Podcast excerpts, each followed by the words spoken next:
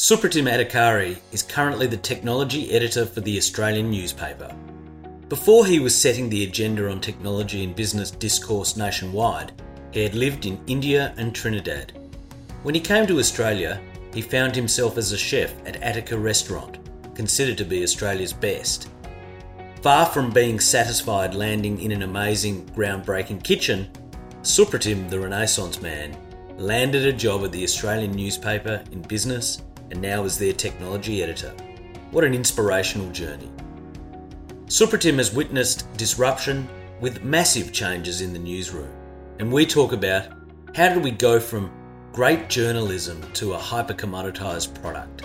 How did we go from story writing and reporting that centers on the facts to a hyper commoditized model of clickbait and entertainment? Moreover, we examine the interaction and intersection of technology and business, and in particular in Australia, we discuss digital transformation and productivity gains from technology. Enjoy our discussion. Supratim Adhikari, technology editor for the Australian newspaper and former editor of Technology Spectator. Welcome to Discipline. Great to be here. Now, your online profile is pretty Spartan, but I know that you once worked as a chef in Attica Restaurant, which is consistently rated on a global scale Australia's best restaurant.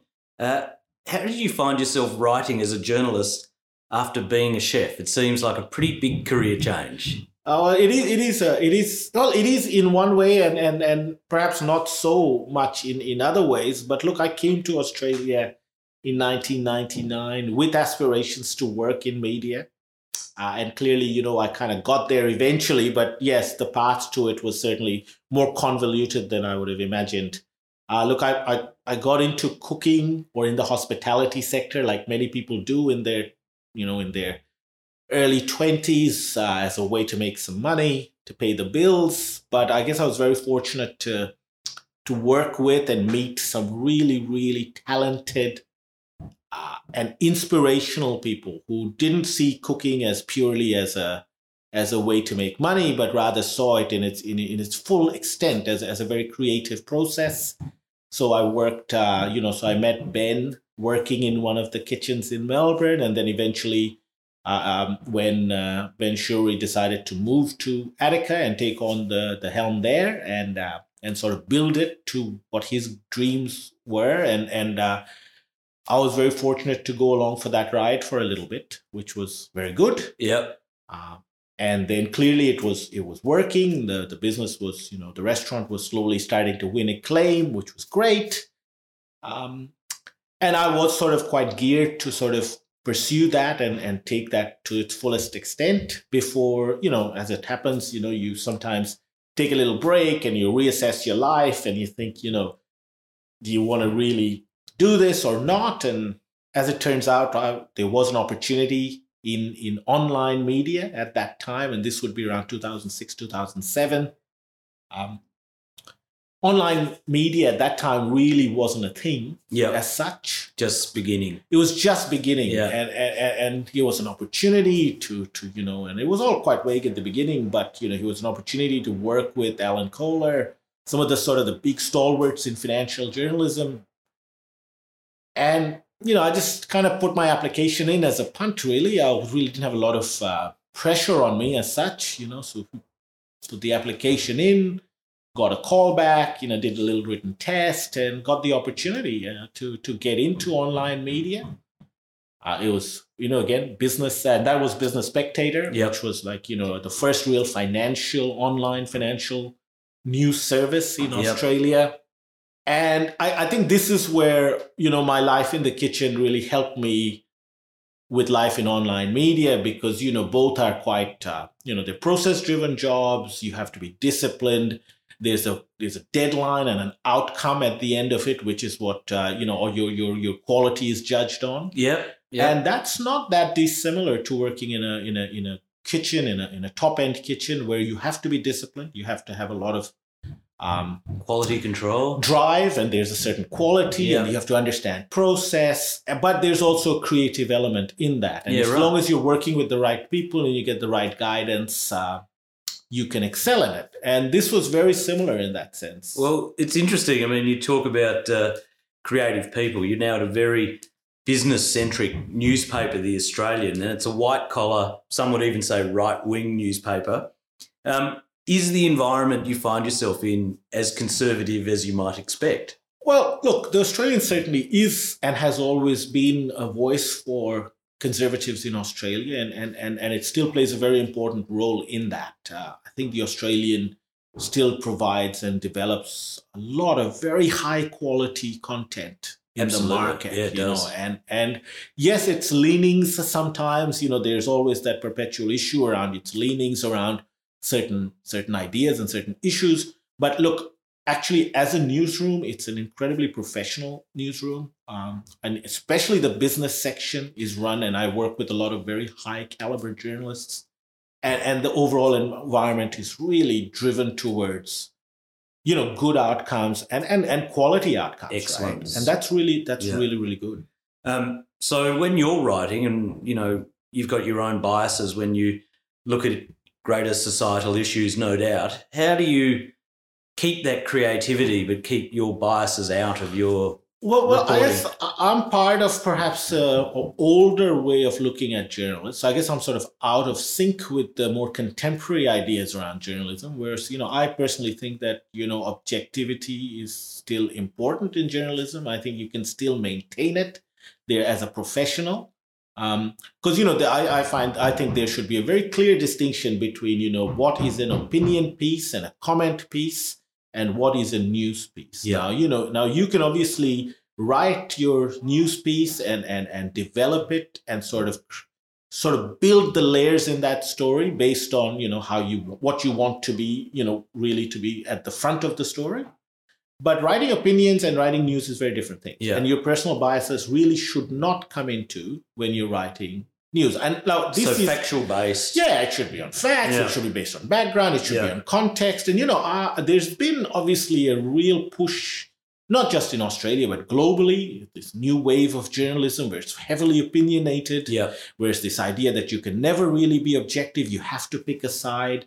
there's also this idea of you know journalists sort of pontificating on issues as if you know they are experts in their field and i think that's personally very very damaging Yeah. very wrong Yeah. because my job as a journalist is not to pontificate on on on every single you know hot button topic that's there and it's certainly not to give hot takes on every single cultural issue or, or technology issue it's Yep. about speaking to experts Yep. it's posing questions to them and most of all my job at the australian is to represent the ideas and the anxieties and the questions or the curiosity of our readers now, now, just because I know, for example, what 5G is, I should not expect my readers to expect to know exactly all the ins and outs of Yeah. it. So it's my job to speak to experts as topics and news pops up, and really sort of be a mediator, be a translator of sorts, right? To distill complex information Yep. and give that to our readers. That's, I think, is the core job of a journalist. Against that, we've seen an incredible change in um, media and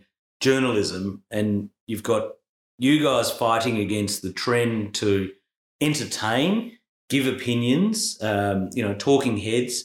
I mean, this is a very big change, and it's diluted the quality of journalism, I believe, around the world.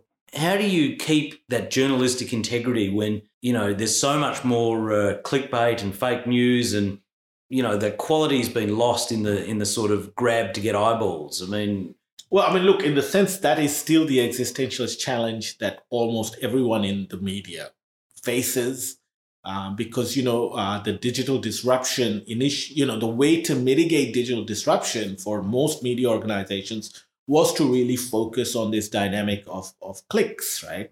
This idea that we can, you know, create uh, customer interaction in a way where you know and where the metrics now became your clicks or your likes or whatever the metric you use the idea was we have x amount of customer uh, interaction and now we can how do we monetize that interaction so you know there was that early phase of having banner ads Yeah. this idea that somehow banner ads could make up for what the physical um, papers used to do and, and i mean essentially the dis- disruption in the media industry was your traditional newspapers were pretty much the only game in town when it came to any sort of a, you know, whether at a city level, whether at a, at a national level or at a regional level, to really become the one single point through which you could sell things, Yeah. whether it was cars or homes Yeah. or jobs. And so, Yeah. classified ads. yeah, so the classified element of the paper and the role that they played allowed these papers to have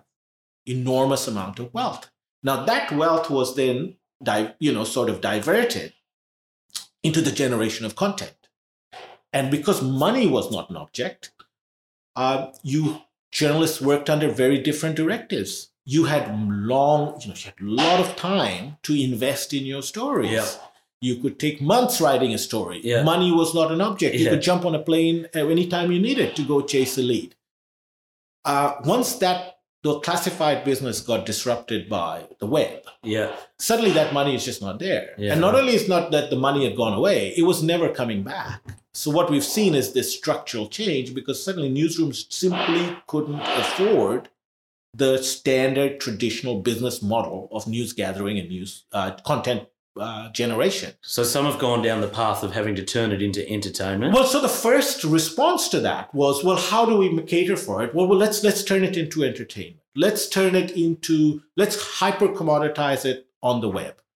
But why it didn't work was a what you earned from a banner ad was a fraction of what you earned from when ads were placed in papers. Yep. And the other was by creating a model where all of the news was free on the internet, you essentially we completely diluted the product. It became a hyper commoditized product, and it created a consumer met you know a consumer behavior where people just said, "Why would I pay for something that I can get for, for free?" free, yeah. Right? So you know the reason we talk about fake news as a problem now is because you know in the ear- you know in the mid 2000s that's what we created. We created an environment where people had free access to all kinds of information Yep. and there were no filters there were no quality controls and, and i mean that's what you expect and that's and that's what we're paying for now so what we've seen now though is we're seeing the the, the pendulum shift again so paywalls have come in Yep. and people will only pay for content that's valuable So, so what I love about the Australian, and it still reminds me of old-fashioned journalism. Like you said, that's what it is. It may seem a little drier, um, a little less fluffy, and maybe even more bombastic, but it still seems to have this factual integrity behind it. Um, and people pay for that content. Is that is that what's happening now? There's a propensity to pay for good quality reporting. I, I think you know there's definitely you know the people will pay for uh, quality journalism. There's no doubt about that.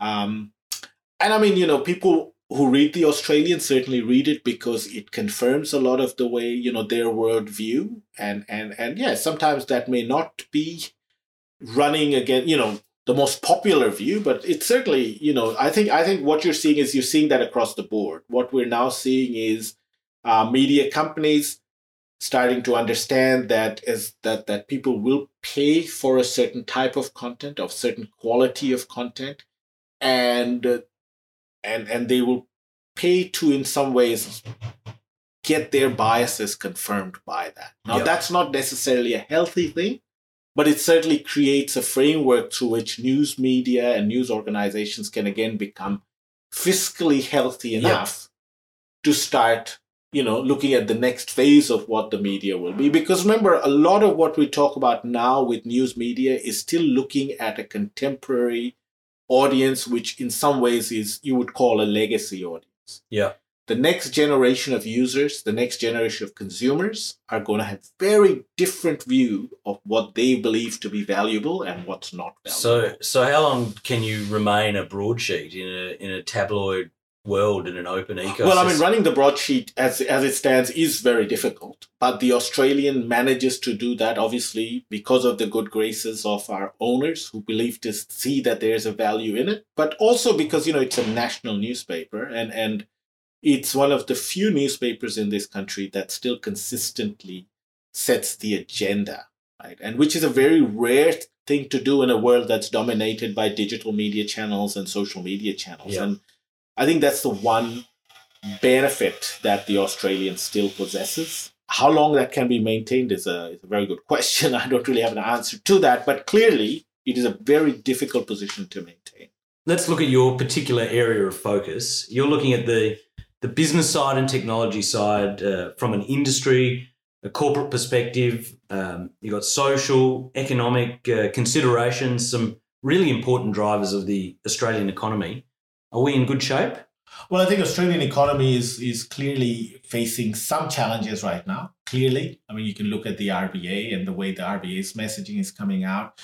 From what I can tell, from my perspective and what I'm seeing is uh, we are at an inflection point of Australia's, you know, the traditional drivers of Australian economy coming under increased and continued pressure. Now, not just from a way that, you know, pure consumer uh, behavior and what consumer expectations are starting to change. You know, we see our banks under incredible pressure when it comes to uh, delivering the right kind of outcomes and services to customers. Behavioral driven. So well. yeah, a lot of it, you know, so I think the way we've been doing business in Australia has to change. There's an understanding that it needs to change and it is slowly happening.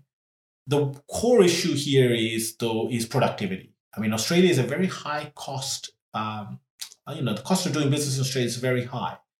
And then out of that, that's compounded by some of the other structural changes that are happening in our, you know, whether it's in the energy sector with, you know, this transition to renewables, which will clearly have an impact on prices. Um, so, so this transition is is quite important, and it's having it's putting an impact on Australian businesses. And and uh, what that does is it, we have to focus on productivity you know and and australia is is is really susceptible to these changes in the global market because what, what about for example then in the global sense china and uh, the emergence of them on the australian landscape and even at a technological level, the uh, the Huawei challenge. I mean, these these are massive challenges for the Australian uh, economy and government. Well, the Huawei challenge, I think, illustrates some of the broader issues around the rise of the growth of China. So for Australia, it's great when you know we love China as a consumer of our products. That's worked out really well for our economy.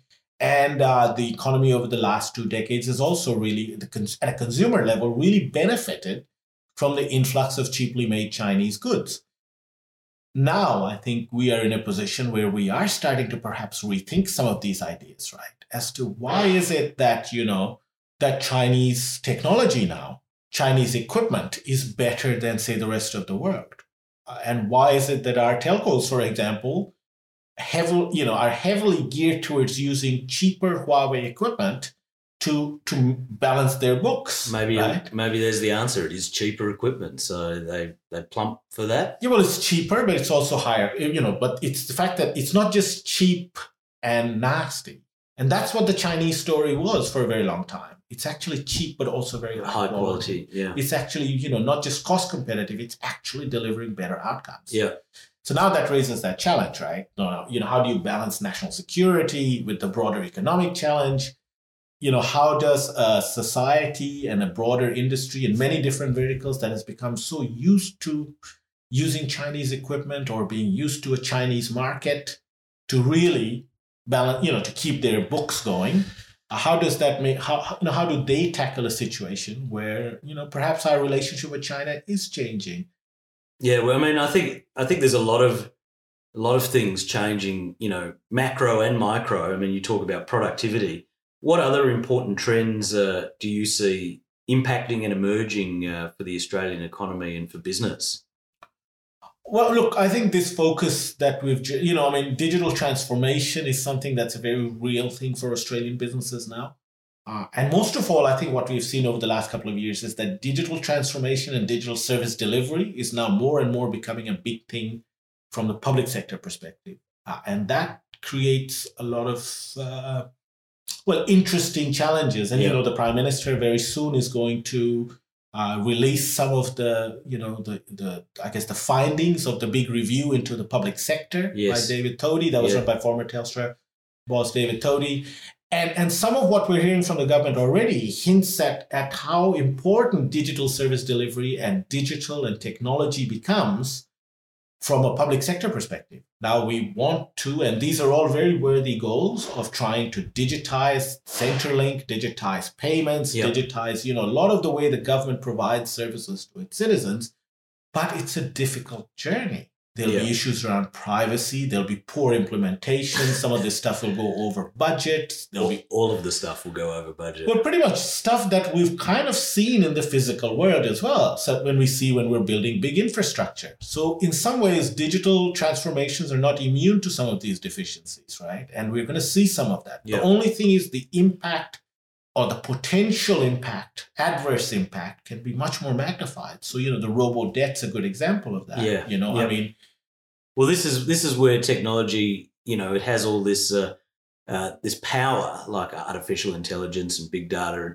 But when it goes wrong, um, then you get uh, horrible outcomes. And any system that's implemented is only good as the people that put it together. And when you're dealing with complex transformation and massive uh, government organizations, um, you're always going to get things wrong. You've just got to mitigate as much harm as possible.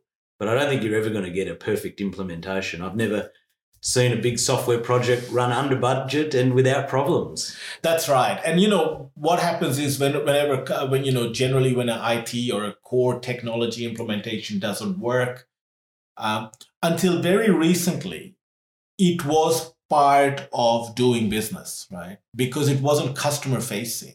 It might have kept. It might have had an impact on other functions, but your customers didn't really feel it.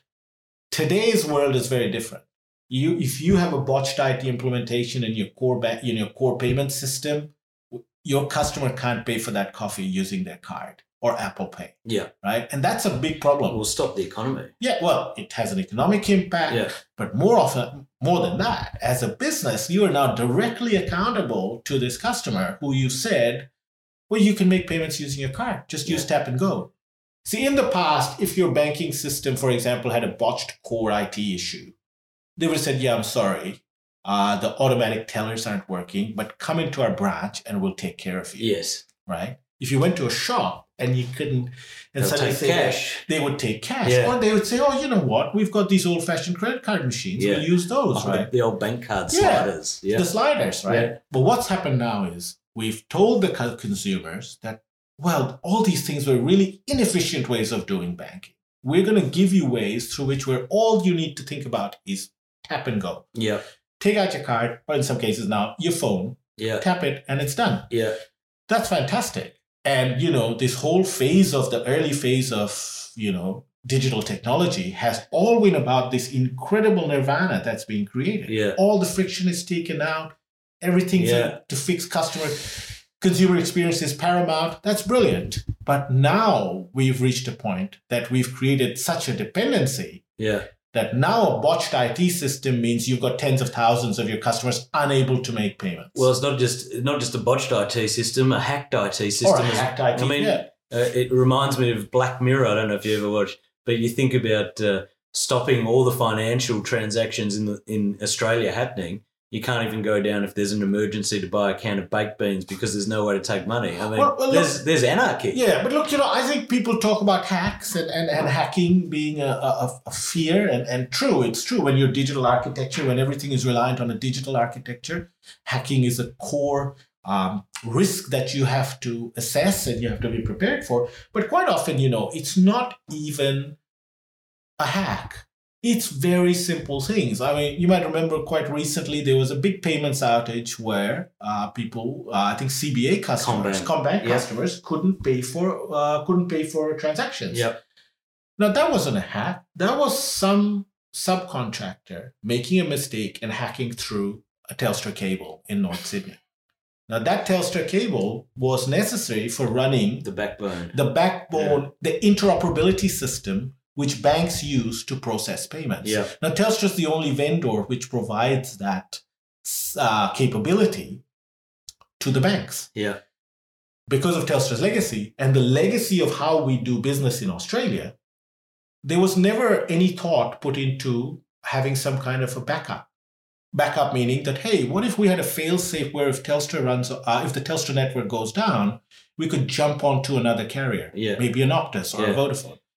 The point is, I'm staggered they didn't have that kind of redundancy in place. They didn't staggered. think- they didn't think about it. So what happens then is somebody makes a error, cuts off the cable, the banks go down. Telstra, what's Telstra going to do? They say, well, we've got SLA in place. gonna go and fix it. We've got four hours to fix it. Yeah, we'll fix it. And until then, it is what it is. You're gonna have to deal with it. I mean, this is uh, this is extraordinary stuff. So this is where you got to think about now. What are we doing enough as a society to think about resiliency? Are we thinking enough with regards to that? You know, it's great to have digital services, but are we becoming too reliant? You know, on this idea. I mean, people we take, for example, internet for granted in Australia and we somehow feel that it's the you know it is the responsibility of the providers to make sure there's 100% uptime. It's a human right to have uptime. Which is, which is, you know, fair enough. I understand that. And, you know, the, the businesses use that as a marketing tool, but it's impossible to have 100% uptime. Yeah. At any given point, there are outages happening across all of the major networks, Yeah. which are being immediately being fixed Yeah. or are being mitigated as we speak. But there's a bigger one, right? Any damage to the subsea cables that you know that connect and move the volumes of traffic from Australia into Singapore, into Asia, into the rest of the world would be catastrophic. Well, we've seen it before, I think, with pipe networks, uh, cable going dark We've seen, yeah, we've seen it in Tasmania a number of times, Yeah. right? When the bass cable goes offline, Yeah. how critical things can be. So we have to understand that while the digital world is quite pervasive and it is almost a constant companion, it is still a very fragile thing. Yeah. and, and I don't think we've reached a point where we're taking resiliency, redundancy to a point where we know, you know, I mean, everyone has a plan. We, we, we don't know how, how well they'll work. What is does uh, what did Mike Tyson say? Everyone's got a plan until they get punched in the mouth. That's right. That's right. Okay, so I mean, you give a fascinating insight into technology. Is this why you were drawn to technology? Well, I mean, uh, my training, I guess, as a journalist was really more on on business, like in the business realm. And uh, what was interesting was I got the chance to get an introduction to technology much later. I think that would have been around, I think 2010, 2011. I think somewhere, or you know, somewhere around that time. And, and I think there was a recognition inside the Business Spectator business at the time that uh, technology was starting to become much more important to to businesses you know as, as as a as a part of the spend as a part of business modeling that was starting to come so you know i think i got into it at that time when we were still talking about cloud adoption you know how important it was Yeah. to move to the cloud Yeah. that on premise was no longer valid Yeah, I mean, it wasn't that long ago, but now, I mean, in, in hindsight, it also looks like a, millennia ago because, I mean, which business doesn't understand public cloud or cloud computing now, right? And it, look at the rise of AWS. yeah, exactly, right? Uh, I think the one good piece of advice that I got from uh, one of our senior editors, and I still work with with him now. uh, I mean, he runs our wealth section. Um, he he he made a very good point to me. He said that, oh, you know, you could chase other things in business. Well, I think he made two points. He said, look, if you can cut it in business journalism, you can cut it in any kind of journalism, which I think is very true. And the other was technology was going to become the thing yeah, right? Forget about the dot com. This is going to be so much bigger than dot com. And I kind of took his words to uh, seriously. You know, I thought, yeah, maybe there is something in what he's saying. Because remember, this is before. This is just before the iPhone is about to Well, I launch, think- right? So You're against a backdrop of like uh, the big VC in America, Andreessen Horowitz saying techno- software is eating the world. You've got uh, Jack Welch, the, the great CEO of uh, um, uh, GE, saying every company is a software company, and if you're not, you won't be a company, and these sorts of things. I mean, there's the pervasiveness of technology in business is uh, so intertwined now. It's uh, you know it leads to these uh, uh, dependencies for society. Yeah, and I think that's where I kind of, you know, was very fortunate to get into technology at the time. And and and and again, it's one of those things where, you know, technology has always, you know, technology journalism has always been around in Australia. I mean, during the dot com era, you know, the Australian and all the major papers had massive technology sections, you know, big, full of ads for hardware vendors, Yeah. you know. Uh, so so there's that, right? But what I've seen, and, and I guess this was the opportunity which kind of got me to the Oz as well after Business Spectator was bought by News Limited, was that internally there was a, a, a recognition and a realization that, you know, this whether it's startups, whether it's public cloud, whether it's, you know, your your gadgets. This is not going away. Yeah. And we as a mainstream newspaper now need to develop the capability of writers who understand the traditional world, the mechanics of business, who know how to read a profit and you know a P&L, Yeah. who understand the, met- the the metrics of what the global economy, but are now able to see it through that lens of technology. Yeah. And, and and like I said, I think a core one of the core jobs that we do at the Oz, and it's the same with our peers at the at the Australian Financial Review and, and in the other nine papers, mainstream papers, is that we are now distilling complex technological ideas, complex digital ideas, and the impact of that on our society to the everyday lay readers. Yeah. And it's very hard to do that Yeah. if you are well, you know, really steeped in that world of, you know, your IT departments. Because there's just too much assumed knowledge. Yes. So in a way, I kind of was very lucky to get into a technology at a point where it was now starting to become ultra pervasive. Now it impacted everybody, not just your IT department. And now suddenly there was an appetite for people who wanted to understand, well, what does this mean? And the flip side of getting into technology, I mean, it sounds like the Australians is a is a very uh, sophisticated organisation with a good outlook on uh, trends, but internally you must have metrics which help you understand what people are reading, what they like. Does that drive the agenda at all, or I, I, look for any newspaper that is clearly uh, something that has to be uh, at the you know front and center, right? What's driving the agenda? What are people reading? And there's definitely that's always going to be an element of that. But the question is, what we can't forget is that, and, and this is a danger, and, and hopefully paywalls provide a, a level of protection from that. Clearly, you want to optimize uh, again, user interaction, you want people to subscribe, which is great. So you have to understand what the zeitgeist is.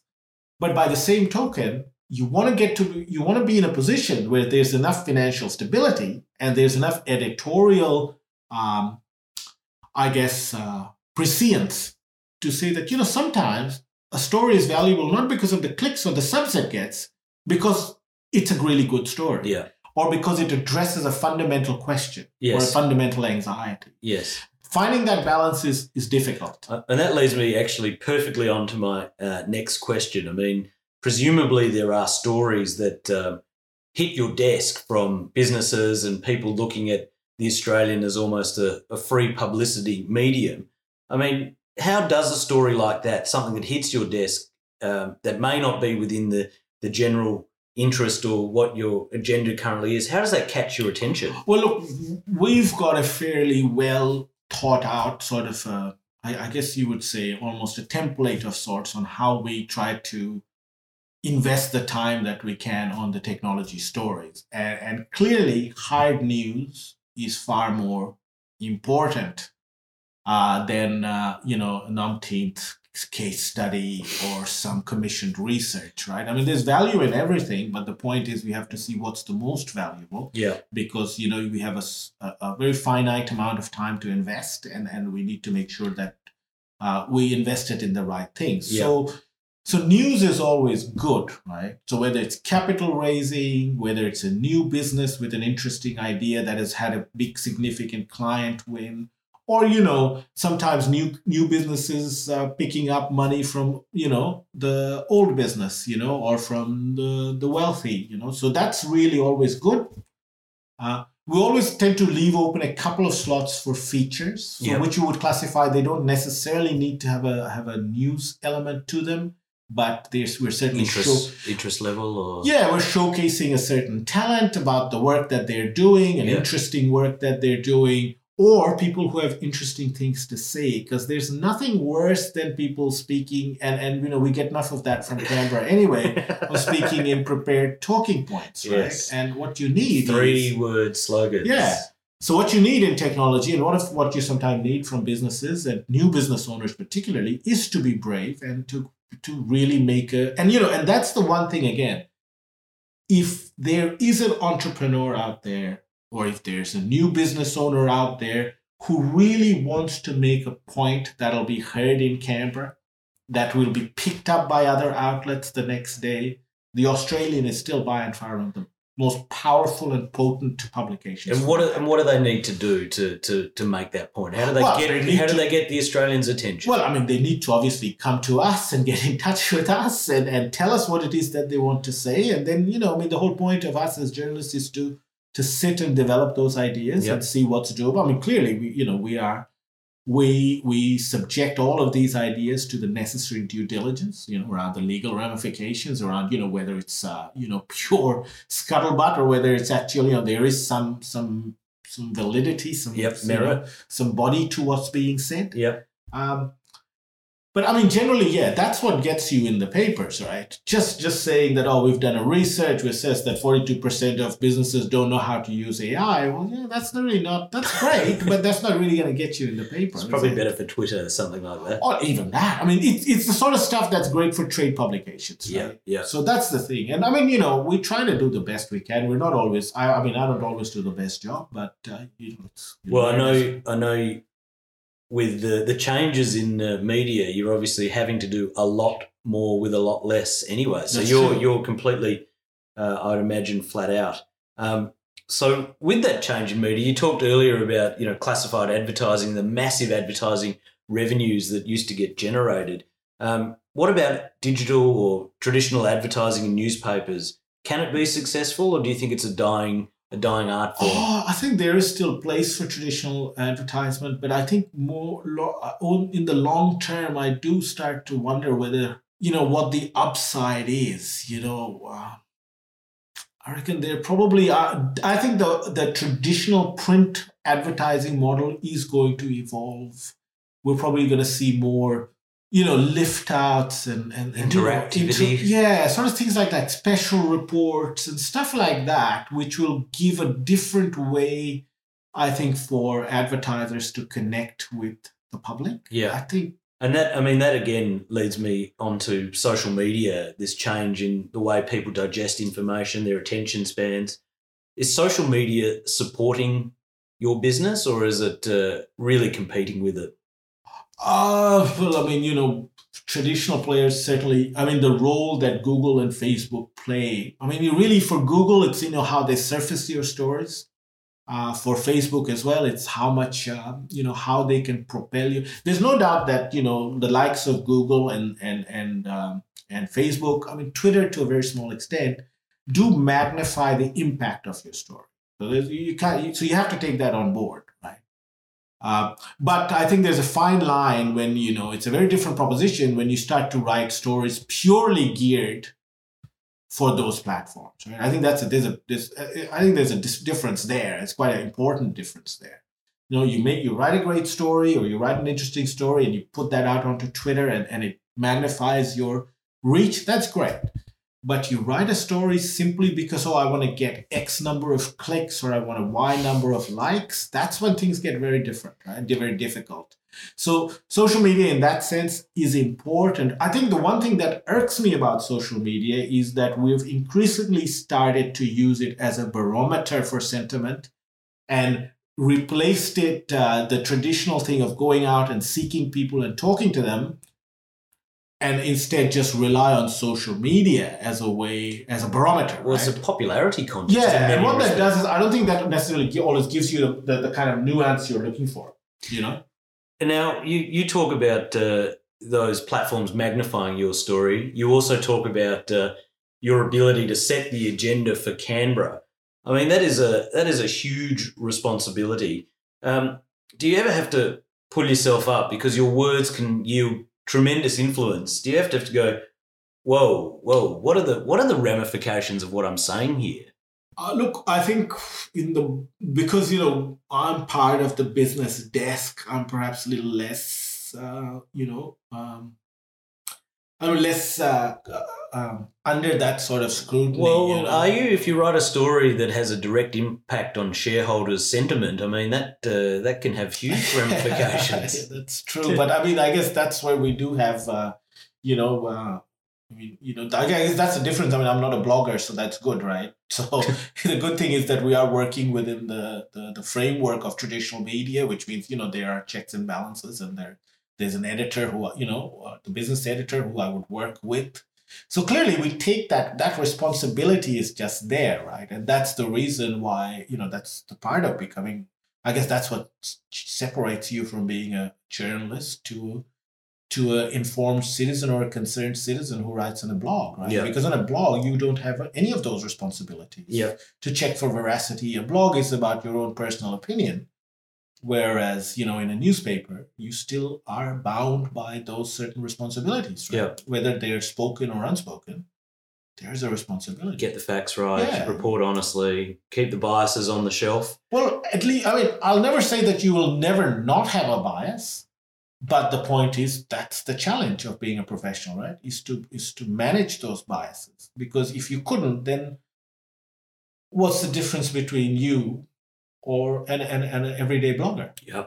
I mean, I don't want to minimize or, or diminish the work bloggers do or what they're doing, but there is a clear distinction. And, and I well, know. one said it, one's got their own agenda they want to yeah, put forward, Yeah. propound their own agenda, and you're They trying to be dispassionate. Yeah, and they need to be seen as two separate but equally valuable things.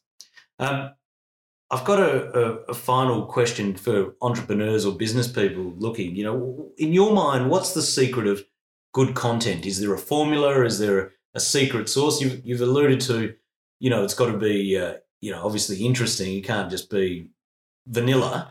Yeah, look, I mean, if, if it if, from a perspective of you know getting proper media coverage or getting traction in the media, it I, I- I guess those are the sort of the three rules that come in. Clearly, growth in business and sort of backing it up with some uh, uh, clear numbers, really good. Uh, any kind of equity raising event or getting a backing of a strong investor or a venture capitalist, great.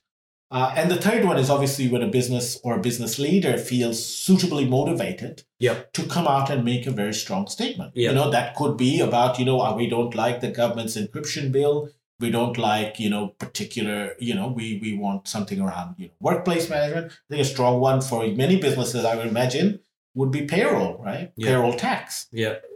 What value does that bring? Is that become is that has that become a hurdle to the growth of new businesses? That is a that is a good question. right? So that sort of stuff that really works. And I think for new businesses in Australia, what is really important is, and, and this is the mantra, and I know it's oft repeated, and it is consistent across every single company that is successful, whether it's Atlassian, whether it's WiseTech Global, whether it's Canva, and many others, um, is you've got to think about the customer consumer experience has to be at the heart of what you do. Your customers have to remain, have to get such an experience where they feel that whatever you're doing is in their best interest. Yeah. Whatever they want, you're delivering it to them. Yeah. You can do that. It's then I think in many ways you will be resilient. Yeah. And that means, you know, the product has to be paramount Create value for customers and, creating value. So, Yeah. you know, all this marketing shtick and stuff is great. But if you can't back it up with the value you're providing, it's only it's going to be a very short-lived sugar hit, Yeah. Yeah. and you get found out very, very quickly in today's world. You do. You know, and that's the challenge. In the past, you could have coasted, you know, because of just the structural uh, inequity or the structures that were in your favor, right? Because you know clearly, traditional businesses often did not put customers at the front and center, right? Consumers had to often pay the price for their own ignorance, or sometimes they would pay the price because they didn't know any better. Because you've created the market forces in that way.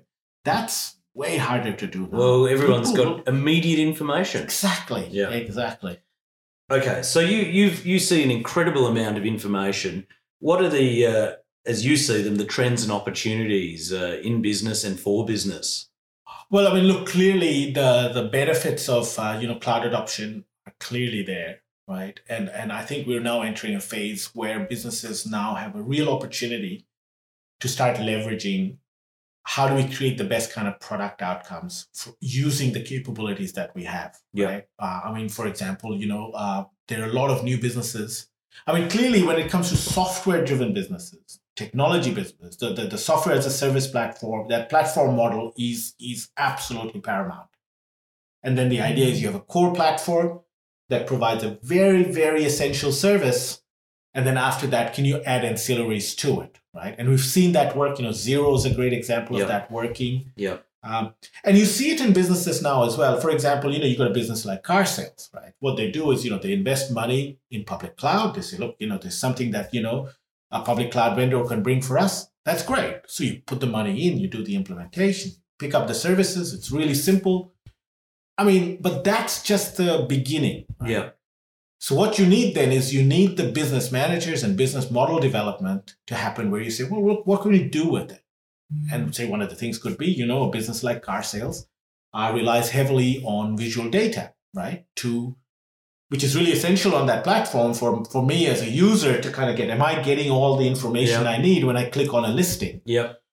Well, using a public cloud service, you a business like carsales, which has huge amounts of you know visual information that's sent to them, can now really say, you know what? Why don't we use the public cloud? Or you could you probably off the shelf uh, visualization products in the yeah, cloud. I mean, this is the thing. There's just so many products available. It's so it's the idea is look, the technology is there. A number of toolkits are now available as well.